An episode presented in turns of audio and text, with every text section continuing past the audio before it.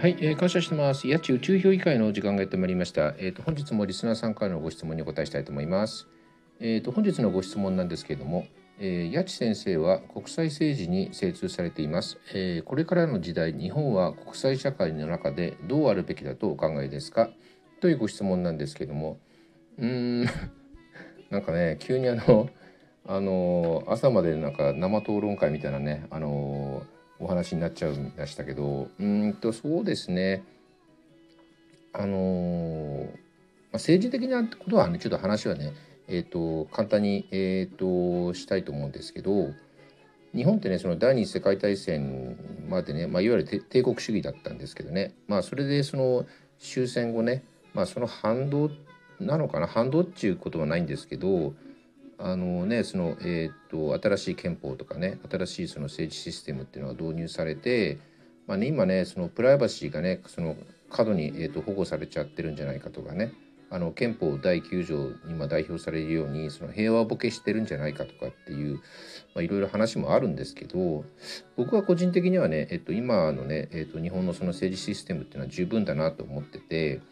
で、まあ、ご質問者さんねその、えっと、お話にありますその日本はねその国際社会の中でどうあるべきかっていう話なんですけど、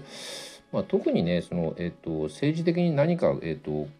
なんだろう世界に貢献するとかねまああのそういうこと特に、えっと、積極的には僕やらなくてもいいんじゃないかなと思ってて、まあ、なんていうのかな。もし何かね、えっと、世界になんか貢献できるとしたら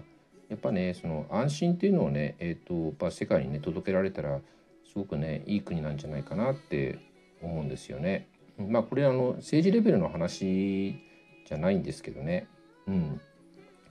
でなんか最近ねちょっとねあの僕気になることがあって、まあ、あのいわゆるその言論の自由のことなんですけどね。まあ、言論の自由だからまあ何言ってもいいじゃないかっていう話なんですけどあの確かにねえっと戦前というかねあの第二次世界大戦が終わるまではねあの例えば政府のねその言動に批判すると例えば逮捕されちゃったりとかしましたんでねまあそういう意味ではね今は何を言ってもねあの基本的には許される時代にはなってねいい世の中になったとは思うんですけど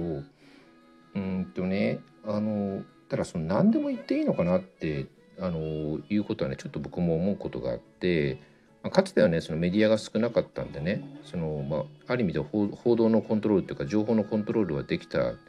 時代があったんですけど今っていうのは逆に誰でも、えーと、情報の発信ができてまああの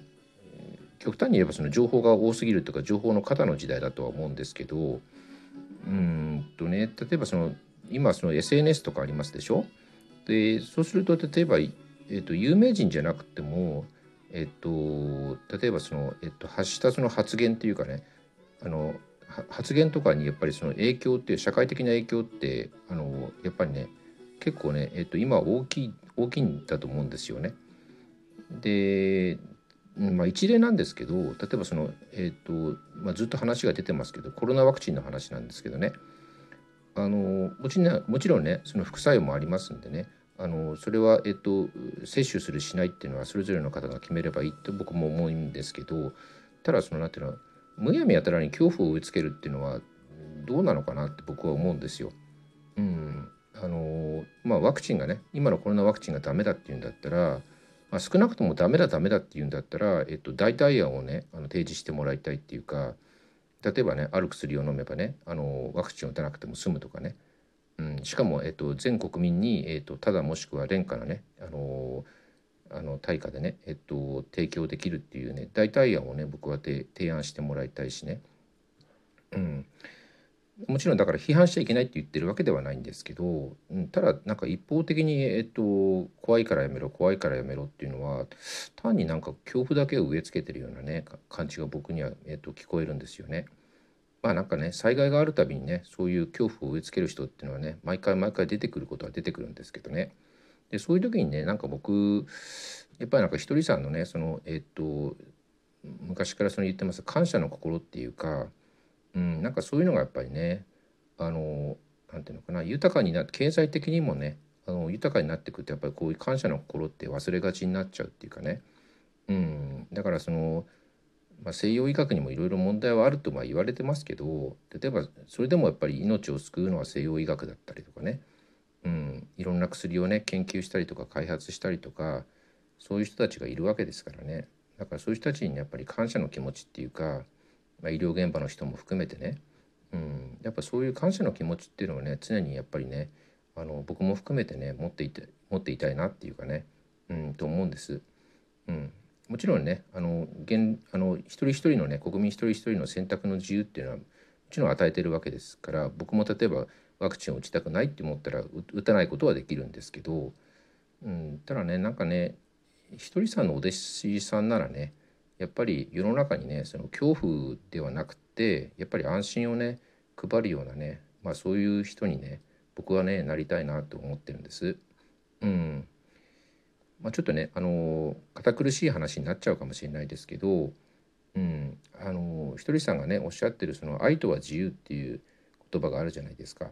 だからねあれをね本当にねあのそれがえっと何て言うのかなみんなにねこう理解されていって、まあ、日本にねこう広がっていったらね